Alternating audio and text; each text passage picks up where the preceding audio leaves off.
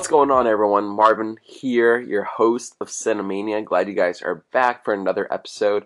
I am currently feeling under the weather, and you guys will be able to hear it throughout the podcast.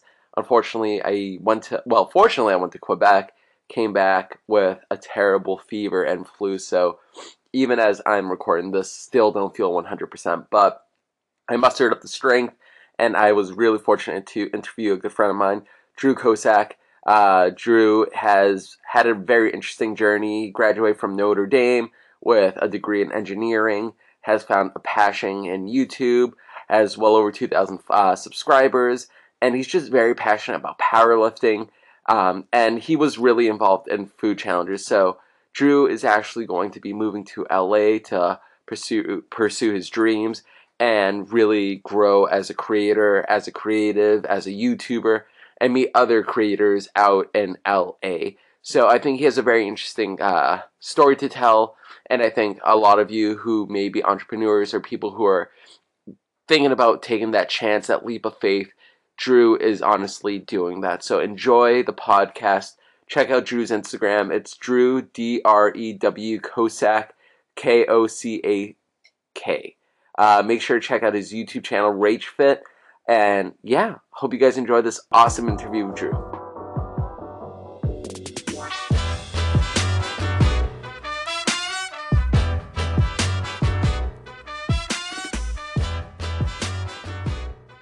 Welcome, everyone. Welcome back to another episode of Cinemania. My name is Marvin Sandoval, your host.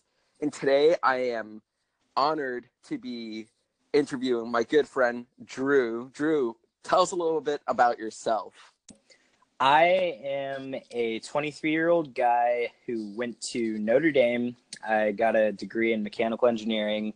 And I just, I mean, like, I worked an internship my junior year and I I never saw myself working a desk job, which is probably what I'd be doing right now if I actually used my degree. So I decided that I would um, start personal training, and that's that's not been like a big thing I've been doing. It's like something I I'm certified for and have, but I just wanted to be doing something related to fitness. And around the same time, I started doing YouTube, and I've been into fitness YouTube. Um, I have kind of switched up my training to be strictly focused on powerlifting, and I've been getting a lot stronger in recent months. Um, I'm a powerlifter, I'm a YouTuber, vlogger. I'm trying to get more into the videography, cinematography side of things, and I plan on doing some short films. I, I got the equipment now. I just need to actually like put it to use because yeah, it's uh, it's a lot of money I put into that, and it would be nice to actually use it for something. And I really do enjoy learning more about like how to make better videos and make things look more cinematic because I, I don't know, I just find it really cool and interesting, and I'm sure you do too, Marvin. no, I mean, into. I love cinematography. I love videography. I've been dabbling a little bit into photography as well, and it's really exciting for me to see, you know you grow as a videographer. You know, it's one thing to vlog and do your workouts, but when you start developing a story and a tale in your video, um, it, it, develops a different eye in, in the sense of developing art. Um, you talked a little bit about, you know, how you went to college, studied engineering. Um, during that time when you were in college, did you ever think about, you know, videography and I mean you you did YouTube in college, but did you ever think it was going to become what it is now? Well, I've always wanted to be able to do YouTube on more of a full-time scale. I I don't know like hopefully that happens in the future. I know it takes a long time to build a channel that can actually do that, but I've always wanted to be a YouTuber like ever since YouTube came out. I I mean I bought a camera and started making YouTube videos legit like what was it 2006 when YouTube started 2007 something like that I was like 13 14 in middle mm. school uh, we would watch like Nigahiga and stuff and my brother my cousin and I would make these little skits and we we actually had a decent following for like somebody who was like 13 years old um we we had like almost a thousand subscribers back then and if that channel was still around now i i mean like I would have continued developing like my video skills, but it kind of took a back seat for a while for a few years because my dad actually deleted that account uh, because he thought we were being too inappropriate. Like when you're a teenager, like what what else are you supposed to do? You know, you're gonna be crude and I don't know. It, I've So- always done YouTube. so at what point, you know, that was middle school. What at one point where you're like, you know what, I really want to get back into this. Was it while you were in high school? Was it your freshman year of college? You know, I know you've done a lot of food eating challenges. Was that kind of um, uh, something that influenced you to get back onto YouTube? Well, so the way it went is like in high school and college, I actually didn't do YouTube for most of it. Like I'd post occasional videos, but I wasn't like vlogging or anything because it's I was like a high schooler who was kind of shy. I didn't like put myself out there. I didn't want people to like watch my videos and be like, "Oh, this guy's weird," you know. And I feel like a lot of people have that issue with just like posting on social media um, a lot of people won't want to be on like YouTube and stuff because they don't want to be judged for being a YouTuber or something. And a lot of people want to do it, but then they're like, I just like haven't, I haven't really gotten comfortable in front of a camera, gotten comfortable sharing my life like that. And that was me for most of high school and well, all of high school and most of college because I didn't start my current channel until my senior year of college, I believe. It might have been late junior year, but around that time I started my current channel and I just wanted to do like fitness stuff because I was watching who was I watching at the time?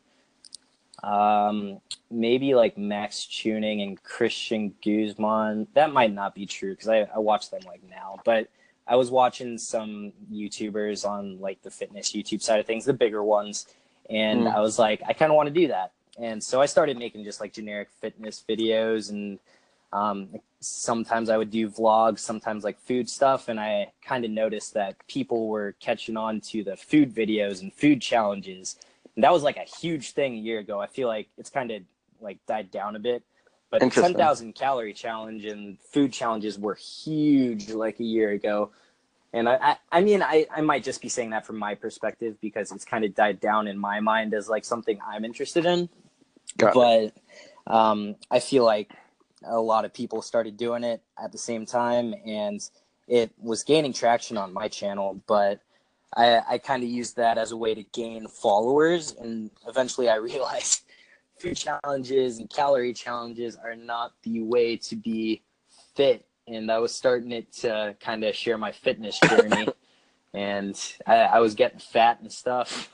I was gonna say, like, how did that take a toll on you? I mean, oh man. I used to watch like Man versus Food all the time, and like, I would guy is gonna need a gastric bypass or he needs help because to eat consistently, like, just so many calories, you can only burn so much in a day. But Oh, how yeah. how did you balance that? I mean, there are crazy people out there like Eric the Electric who do like freaking marathons, not marathons, but like on his bike, whatever you call those, like cyclothons or whatever. Oh my god! but he does that like after every challenge and burns it all off. I did not. I'm not a fan of cardio. I like lifting heavy. I like doing bodybuilding style work. And uh, so in 2016, I went from 168 at the start after my cut. I had like abs and stuff. I was I was pretty shredded, honestly. Like that was the leanest I've ever been. And then by the end of 2020, I was 210. So Goddamn! over 40 pounds gained just because I was doing all these food challenges. All muscle though, right? All muscle. Uh, no, it, it was mostly fat, probably. But I did gain a decent bit of muscle. It, it was nice because now that I'm like balancing out, um, I'm like 205 right now, I, and I look way better than I did a year ago at 210. So uh, you would think I'd look almost the same, but no, I, I put on a decent bit of muscle and I've been getting a lot stronger, been very consistent with my training. So I'm back to where I'm comfortable and it's nice to be comfortable at 200 plus pounds. At what point were you just like that? These food challenges are becoming too much for me. In the sense, you know, maybe you know the weight gain, maybe even money, like because food challenges are expensive. Like you're spending yeah. A lot of money that day, probably close to like a hundred bucks for you know ten thousand calories. At what point was it like you know what, I'm gonna change maybe, you know, the type of channel. Everyone is focusing on do I want to rebrand myself? Do I want to go into fitness or whatever? When did you kind of start that rebranding where it's not focused so much on food? I mean, honestly, the the money thing never bothered me. I'm very lax about my finances. I, I make enough money to pay my bills and I never worry about like I, I'm a weird type. Most people get stressed out over their finances. I never really have like a ton of extra money, but I don't get stressed over money ever. And if I spend it on something and it's something I'm gonna use, um, I I don't mind at all. I'll make investments and stuff. That's why I have all this expensive freaking camera equipment. And uh, I actually already broke my drone. I was kind of pissed for a little bit. Did you buy insurance? no. Man. But Ah. yeah, it, it was only a spark though, so I wanted to start out with something cheap, and I guess it's good I went with the uh, the spark instead of like a Mavic to start out. Because For anyone who's gone. listening, is and this is advice to anybody who's going into a drone. Uh, Zach Kravitz and I talked about this. Anytime you fly a drone, it could very well be your last. So buy oh insurance. yeah, DJI, I think it's refresh. It's like a hundred bucks. Your first replacement is sixty dollars, and the second replacement's one hundred and thirty. Strongly suggest it. But are you are you thinking about getting another drone? What's what's the game plan? So I do want to get another drone, but I want it. I, I'm probably gonna get a Mavic, but I'm gonna be extremely careful around freaking trees because the trees are just trees kill. Are the I've devil. Hit trees. yeah, I've crashed it into trees twice and it broke on the second time. So not fun. So you talked a little bit about you know the equipment that you had. What did you start off with? What was your YouTuber intro beginning setup like? Take us back to the day where you know 4K wasn't even a thing. You know what was your original setup like? Oh like? man. Okay, so this is kind of embarrassing. But back in the day, this is back when my brother and I and my cousin did that stuff like 10 years ago, made those little skits.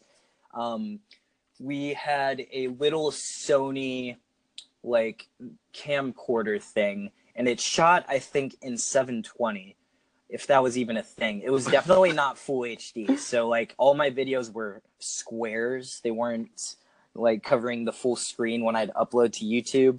And I I I know like people start on YouTube on their phones and stuff, but I hate when they do it like vertically and they only have they have those black bars on the sides. I, Yeah, It's just not like it looks kind of low quality. unprofessional. Yeah, at least turn your phone to the side. But yeah, I had one of those camcorders and it would only do like 720. And we used that for all those videos. And then it kind of sat in a drawer for a while. And then when I started doing fitness YouTube like a year and a half ago, this is recent, I used that same thing that I bought like 10 years ago. And it, it, I didn't realize how freaking bad it was. You can go back to my first videos on my channel, and they're recorded on that thing, and they look like total shit. They're so bad. the come up is real. It makes you really appreciate, you know, how your skill as a videographer comes, how you edit, but just the overall quality. It's just so nice that, you know, if you look back at your videos, you should always be striving to make improvements, even if it's 1%. Yeah. Just making that little tweak can really, you know, improve your workflow efficiency. It can improve the type of color grading that you get into. What are you using now? What's your current setup? So I currently have a crop sensor DSLR. I'm using a T7i, and I have a um, the main lens I use is a 17 to 50 millimeter zoom lens, uh, 2.8 f-stop. So it's pretty decent. It was actually a really good buy for me because it's super cheap. It was only like 300 bucks, and I think that was a good investment. But I want to go into like uh, I want to get a 1.4 lens, but those things are expensive as hell, you know. Yeah, I think a 1.4 lens, the Canon, I, I was looking at it the other day. I think that runs for, I think that one's 400, 500, and then the 1.2 is like $1,300. But just the, the blurriness, the sharpness of it is Oh, so yeah. incredible.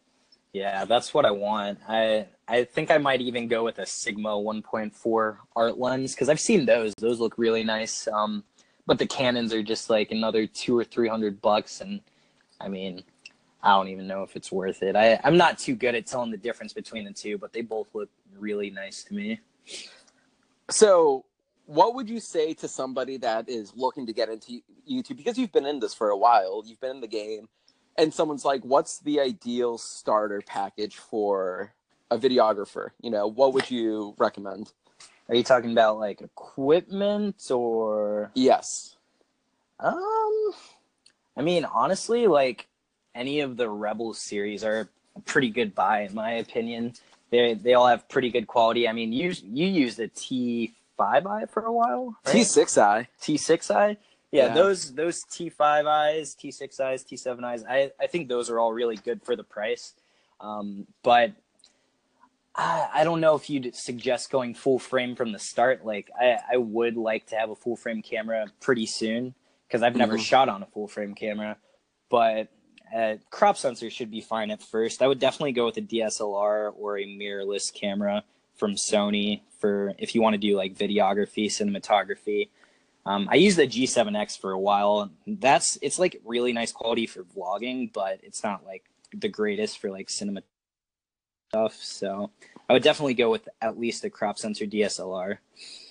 No, definitely. I mean, the T6Is, those overall are just fantastic. What I love about them is that they shoot in 24 and 30 frames per second. So if you want that nice cinematic look, 60 frames, if you kind of want to slow it down a little bit, takes great photos. What I love about Canon is that the natural colors that it shoots in are beautiful already. Uh, Yeah. Whereas with Sony, fantastic too, but you do need to know a good amount of color correction because um, th- the, it's the skin color that uh, Sony kind of messes up on. That's why you have to shoot flat um, Yeah.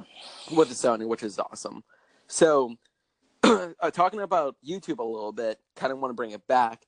Um, what have you learned from YouTube? Like, if you could like say one thing that you've really learned about from YouTube, excuse me, um, because I'm sure you've grown as a videographer, as a person. Um, what would you say is one thing that you've really learned from YouTube? Well, hmm. So, I mean, personally, I would say that I've learned that a lot of people out there think they want to do something or or at least a lot of people out there want something. They want the end product.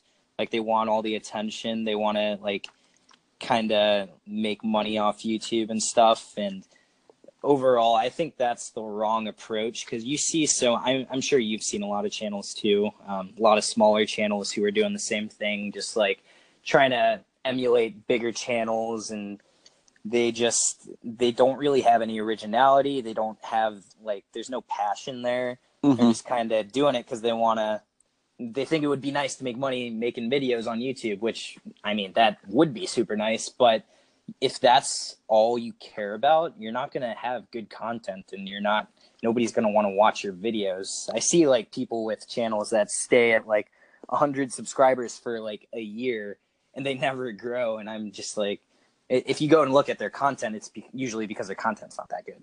Mhm. and um i mean it's it's kind of taught me that there's a lot of people who aren't in things for the right reason and it's also taught me that there are some like really good people out there. It, like i've met a lot of really good friends on youtube and uh, some of my best friends that i've met in the past year are just youtubers and we go to expos together and such. And i mean like we met on youtube and meet a lot of good people on there and then you meet a lot of fake people. So kind of teaches you to sift through the the crap and figure out who's real and who's just on there for little attention you know Yeah, no, I, and I'd love for you to expand on this a little bit more. You know, the YouTube community.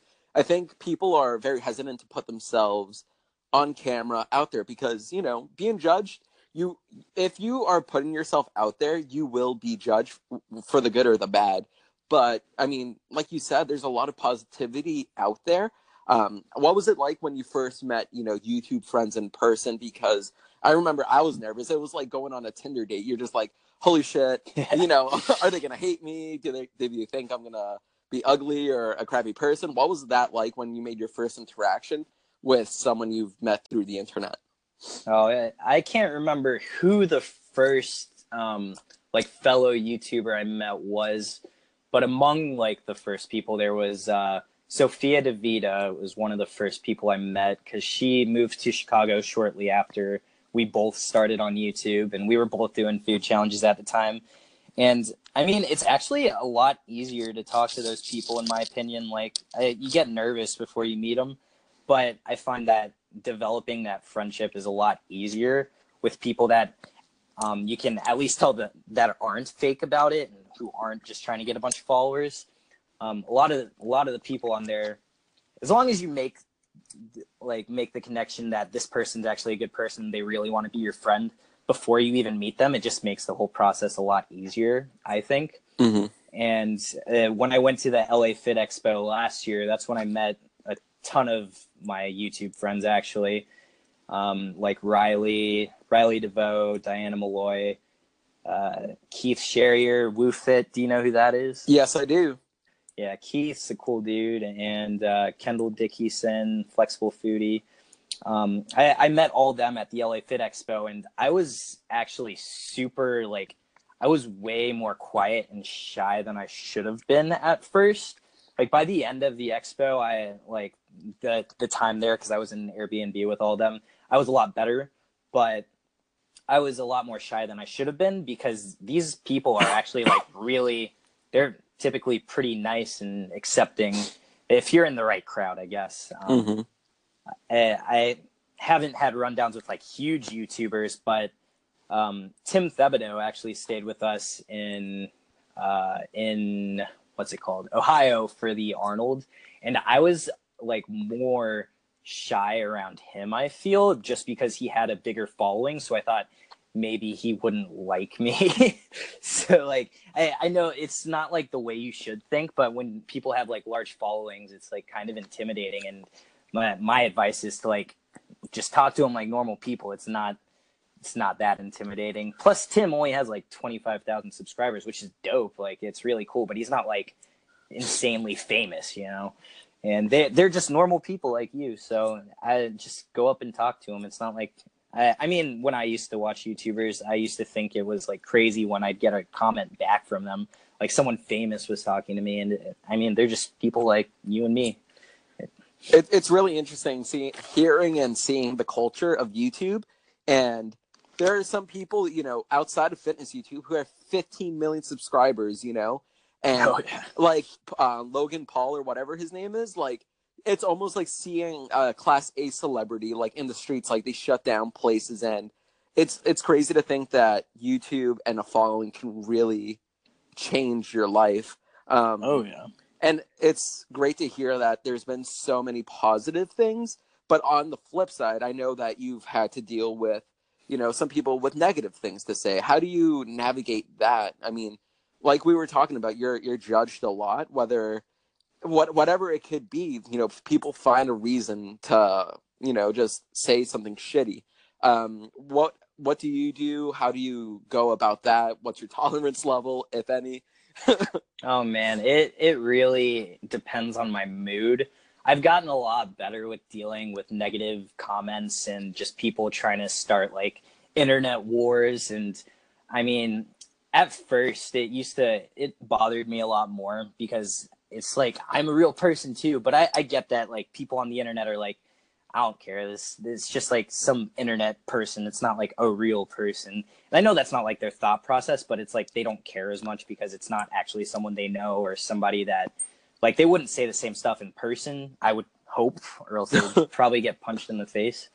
But it, it's like at first it used to really bother me, and then eventually well, at first I also would respond and say something like witty or smart back, and sometimes I'd get like my comments responses like upvoted a lot, and I'd be like, okay, most people realize that I'm the rational one, and that this person's just trying to cause drama, and I mean that kind of helps, but it, it's it's doesn't help in the long run to like even say anything back. So at this point, I just ignore it because it's unneeded stress. If somebody comments something like crappy on my channel, I usually mute them from commenting on my channel because you can mute people from commenting on your videos. Can't stop them from disliking them, because um, whenever I mute like a new person, I usually start getting my uh, my dislike counts on new videos going up. I, have had a lot of dislikes recently, um, I guess, because I, I, don't know, the channel's growing uh, faster than it was, and I'm getting more trolls. But my my advice on that is just to ignore it because it's really not going to help you to say anything back or even think about it any further. And yeah, it's it's annoying and it'll definitely bother me some days. Like if you're having a bad day and you see like somebody like, oh my gosh, this uh, this this faggot is like talking about all this stuff and uh, like they'll call you like horrible names and it's it's bothersome occasionally, but I've kind of learned to ignore it. It's it's so hard to. I, I remember there was a point like last year where I was on vacation in Disney and there was just one troll who just continued to feed into it. I mean, I would respond, but they would feed back into it, and it was just like this endless, unwinnable cycle.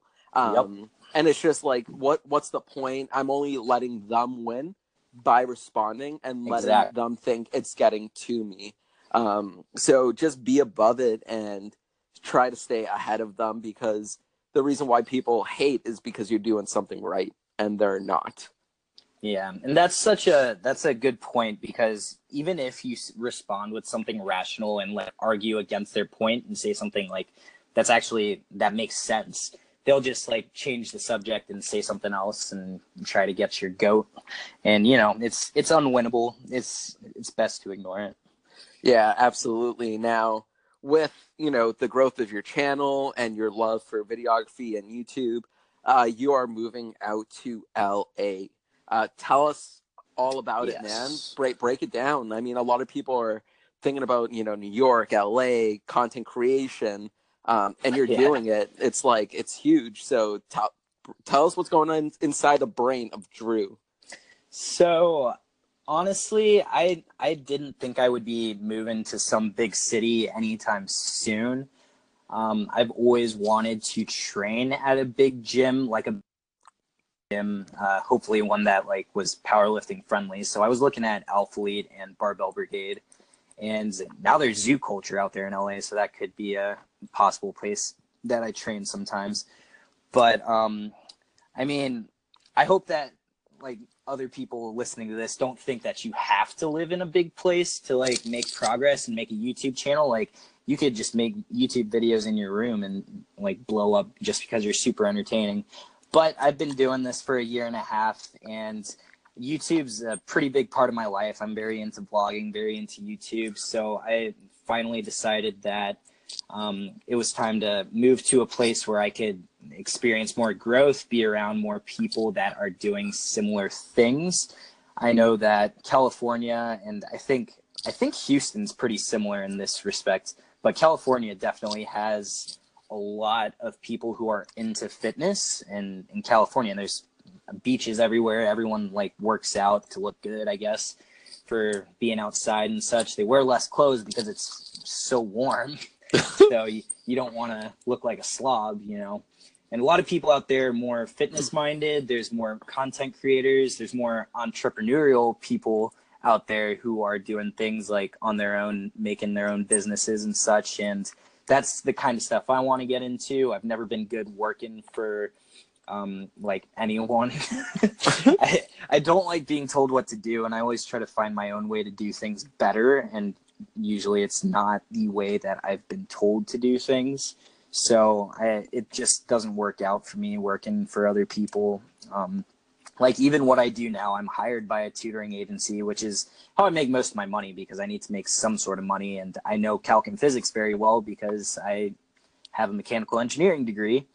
And it's like, even then, I'm not being told what to do all the time. I kind of just accept students and then I work on my own schedule, really, for the most part. So I need that freedom to be doing what I want.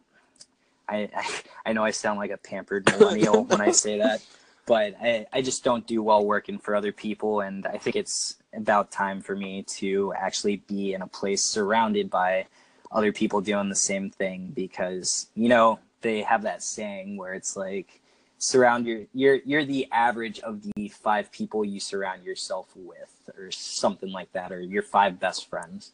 And if I'm if I'm around other people who are like successful, do feel like I will be much better off in the long run. And there's not many people doing similar things here in Charlotte. And I think that right now, you know, I'm 25, you're 23, 24? I'm 23, going to be 24 in May. We're in the prime of our lives where if we make a mistake for one year, it's not going to affect the majority of our life. You know, we can Yeah. take chances between the ages of when you graduate college and 30 before if you decide to settle down where you can go out and do what you want. There are opportunities out there. It's just a matter of going out and giving it, giving it a shot. And fortunately, um, you have a game plan in the sense that you're going to go out there. You have a job out there, so you'll be making income. It's not like you're going out there, you know, without anything. There, there's something for you to do over there. What was it like when you began having those conversations with your your relatives, your brother, um, even like your close friends? So most of them were like, "Why?" they they didn't really understand like the fact that I'm just like. I mean, I'm sure most people here know that I'm a different human than 99% of people around me at this point. I've always kind of stuck out when I try to stick out because I, I used to like just blend into the crowd because I would be quiet and shy and stuff. But I feel like I'm I'm a pretty unique case, um, at least around here. I need to be doing something that like makes me feel like I'm doing something special, something out of the ordinary. And when I when I started telling my friends, and I like I would tell. So I think the first people I mentioned it to were some friends that I worked at Chick Fil A with from high school, and we were out at a bar, and I was like, I'm thinking about moving out to LA, and uh, one of one of my friends was like, "Oh, that's cool," and then the other one was like, "You know, Drew, I don't think you should be making these rash decisions." and I was kind of, I was like, "Ah, that's making me question my decisions and stuff." So I, I really didn't talk about it with many people for a while. In fact, I only posted the uh, the YouTube video saying I'm moving to LA like a week ago, and I'm moving tomorrow. Um, because I didn't want those people um, being like uh, that, like they're gonna make me think about it too much, and then I, maybe I wouldn't do it. Mm-hmm. And it it's it's tough, like reasoning through that because even it it used to scare the crap out of me also, but at this point, I'm I'm ready for it. I don't foresee any issues unless I get like shot or something. But well, hopefully that doesn't happen. yeah, hopefully not. But So- yeah, it, my parents, my mom was like, my mom was very against it at first. She she was like, Drew, you're making stupid decisions, and I'm just like, okay, mom. It's I I kind of just ignored it, but I knew they didn't want me to like be out there and like be broke and like fail or anything. But honestly, I I'm 23, like you said, I'm cool with failing, but I'm not gonna fail because I'm I'm pretty good at like not failing. So, I mean, I'm you have confident. a mechanical engineering degree. That's pretty I'll hard live, to obtain. yeah. Oh yeah, I I worked hard for that. There's so many late nighters, and I'm a smart guy. I'm a very analytical thinker. At worst case, I use my degree and go get a desk job, but uh, that's uh, yeah, that's the last That- thing I want to do. That's worst case scenario, which is actually a really good. Yeah, I mean, like that's the best worst case scenario that you could have. yeah. Worst case scenario, I'd go get an engineering job. Goddamn. so, what would you? What advice would you give to someone that is maybe that was in your shoes? You know, who's on the fence? They're like, I really want to make this leap of faith. You know, what advice would you give someone who's maybe struggling with what you were just going through? I mean, like honestly, there are no steps to getting to that point. It's just do it. Uh, like do what you want to do. I mean, you only live once. Who who who said that first? Was it Drake? I think so. YOLO, YOLO. But seriously, you only have one life, and you only have so much time, and you're only young for like. I don't know, like your 20s are a huge time for kind of shaping your life. And if you're doing something and you're like, I don't know if I really want to do this, then don't do it because if you're not sure you're doing what you want to be doing, then you're wasting your life literally. And uh, there, there's a lot of people who like never do these things that they've thought about trying because either they fear other people judging them for it or they're scared that the finances won't work out and i i mean like i don't know i i would never live that way like in fear of like what whether or not something would work out because i mean if it's going to keep you from doing something you really want to do that really sucks because i mean and a lot of people have that and they go through life like that and i think it's sad that um, people just don't go after these things that they really enjoy, especially if it's because they don't think it'll make money. And it's like everyone's so driven by money, and it's families will kind of drive you away from things that don't make money because they want you to be like financially stable, successful, because apparently success means making a lot of money. Um, that's not how I define success. It's more of um, what make like being happy is being successful in my book. But yeah, it's kind of sad how people are driven away from doing the things they love doing because they don't think it'll make enough money, you know? Exactly. And I think that the the idea and concept that you don't want to do something because it's the money, you know, of course you need money to get by, but yeah. if you do what you love, you know, there are other people who love what you do as well. And there is a job out there it's just a matter of being consistent, continuously doing it, and you know, just putting yourself out there, letting people know that this is your passion, this is what you do.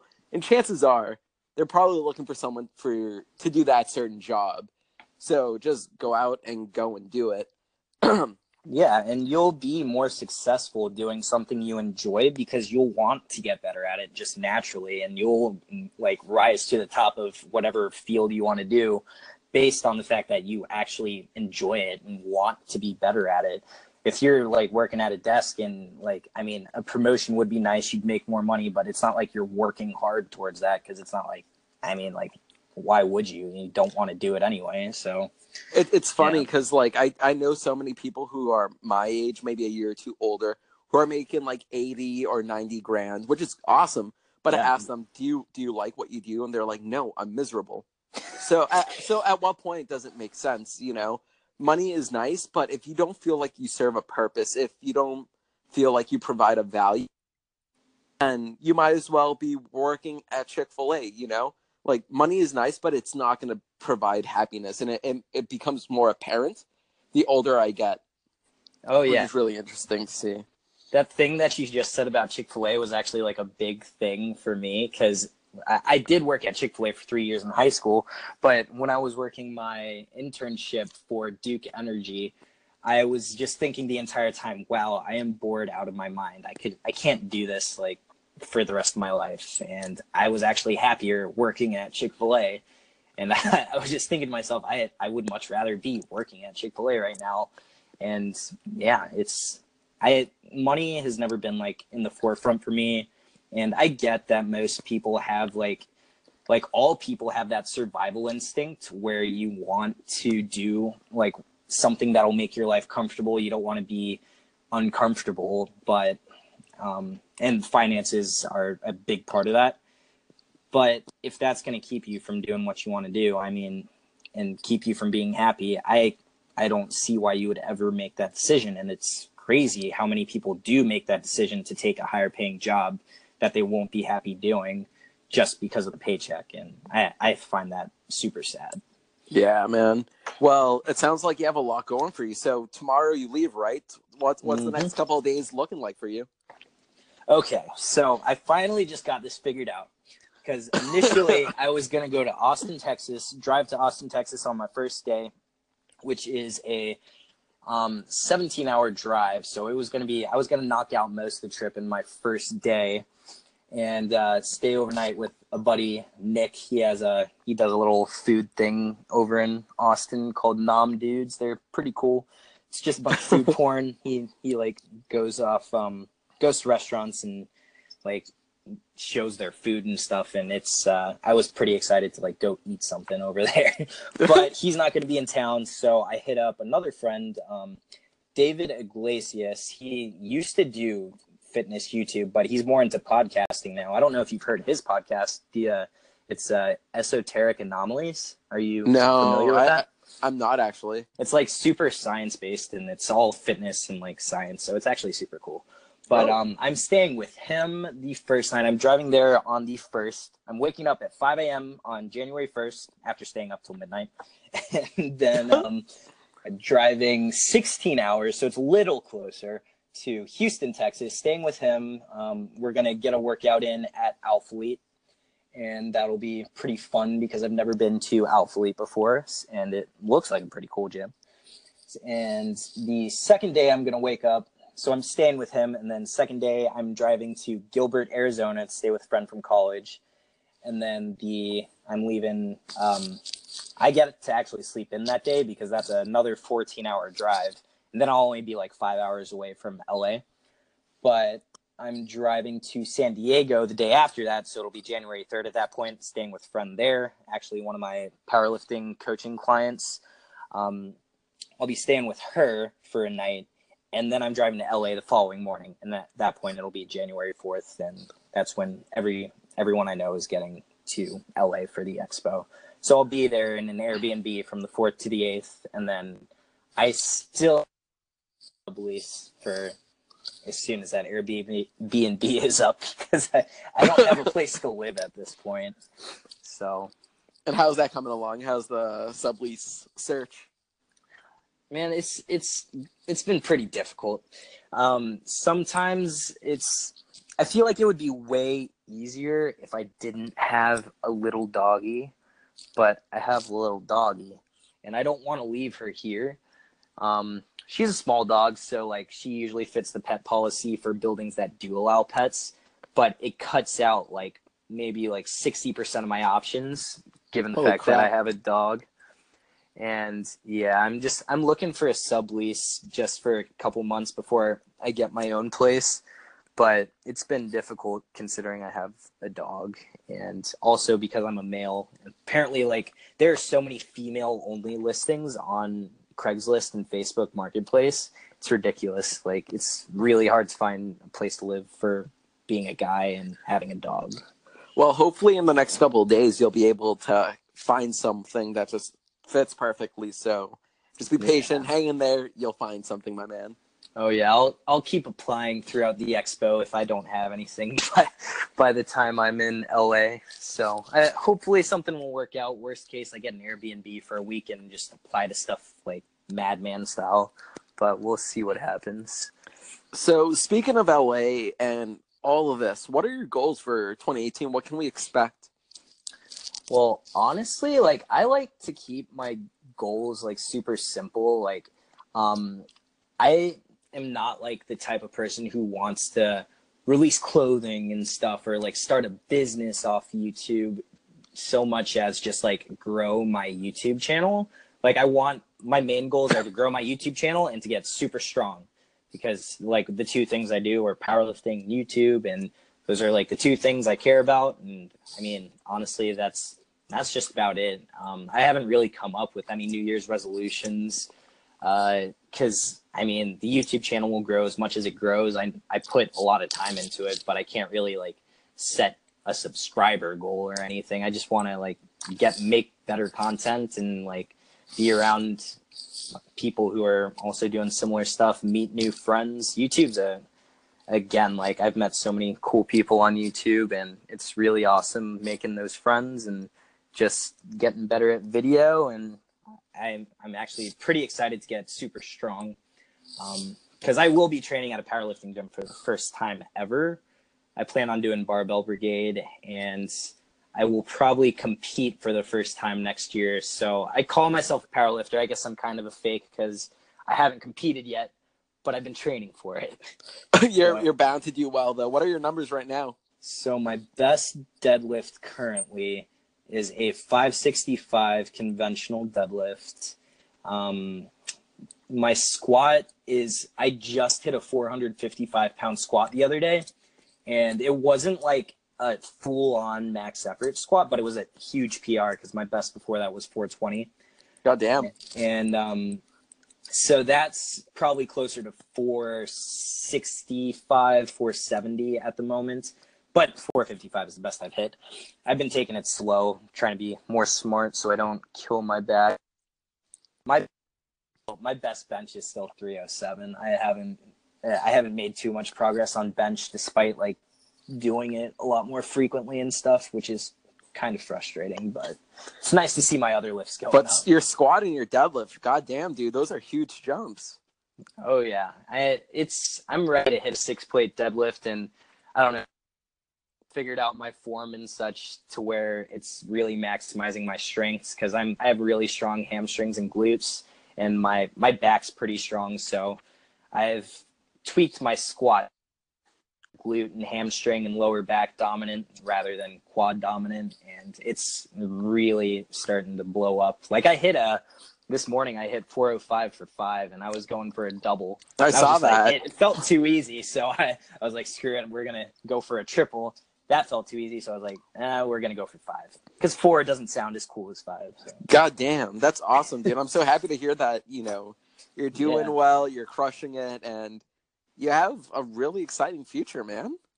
Yeah, I I really am looking forward to competing in powerlifting and kind of I feel like that's another way I can get my name out there a little more, meet some more powerlifting people cuz like I said I haven't competed and I looked at the numbers actually and if I had competed this year for um like junior uh I think it's like the junior class or whatever if you're between 21 and 23 I would have qualified for nationals so I like I this is kind of how I wanted to do it. I wanted to start out at a point where I could kind of just like start high.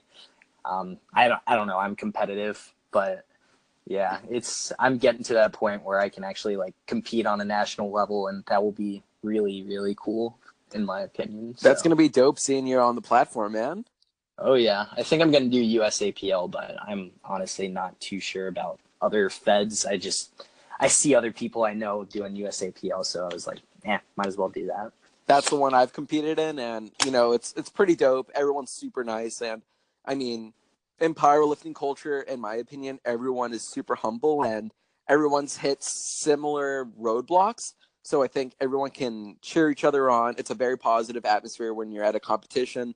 I swear, if somebody Oh, yeah. booed, I think they would probably get shot on the spot because oh, it's, Oh, yeah. it's such a positive place. I agree. I, I've been to like meets at expos and such, and everyone wants to see people lift crazy weights, so they're gonna cheer you on. Don't want don't want to see you like crush your back and like die or anything. So Because that would be bad. Yeah, it would be very bad. so we're getting close to the end of the podcast. I have one question for you. And I asked this to every Okay. guest. If you had one superpower, what would it be and why?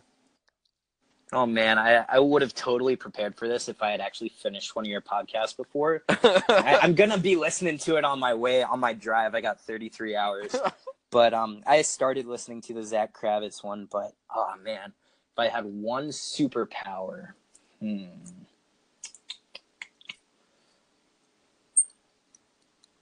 X-ray vision would be creepy, wouldn't it? that's that's not what I want, but like you want Yeah, it, though. my you mind. kind of want I- it. I mean, it, it would be nice, you know, but it, it's kind of creepy. um, I would probably, I wouldn't say like superhuman strength because that would like defeat the whole purpose of powerlifting. Um, hmm, You know what would be a good one? Never getting injured. never getting injured. That would be nice, but it's it doesn't sound cool. I, I have the ability to not not hurt myself. Oh, that would be cool though. Like having regenerative um, abilities, healing abilities, kind of like uh, Wolverine. That would be dope. So when you tweak your back deadlifting, in two seconds, you're, you're back to normal. You're like, you know what? I can go back in. Yeah, exactly. And you can just use crap form all the time and just YOLO. like all go the for time. it. Yeah, and you'd probably lift more too. Yeah, I might actually pick that. Uh, flying would be cool too, but I mean, there's so many things you could say. Like, I don't know. Like, what even is? I'm thinking of like the Avengers right now. What does the Black Panther have? Does he even have anything, or is he just like? He's just a badass. I think he's just Yeah. he's just like his fighting style, and he's just he's vicious. I think that's his Oh, superpower. He's just vicious. Dude, if I could be a Jedi, that would actually be really dope. Having the Force can do so many things. That that's actually a really good answer. Didn't think about that. Yeah, I'd probably be a Jedi if that counts as a superpower. You would want the Force. Yes, I want the Force. You can do so many things with the Force. It's yeah, that would be dope. I'd be a Jedi. well, on that note, man, where can people find you, Drew? Well, my YouTube channel is um, it's probably easiest just to search my channel name. It's RageFit, R A G E F I T, or you could do youtube.com slash Drew Kocak Fitness. Um, my name is D R E W K O C A K. Last name's kind of unusual. Um, and I'm on Instagram at Drew Kocak, spelled the same way, at D R E W K O C A K. And I mean, that's really all I use. If you want to follow my Snapchat, I, I mean, like, go ahead. It's at D Kocak, so D K O C A K. Those are the three social medias I pretty much stick to. So Awesome, man. Well, thank you so much for listening. If you guys enjoyed this episode, make sure to give it a five star on podcast iTunes. We'll be back next week with another episode. This is Cinemania, and thanks for tuning in.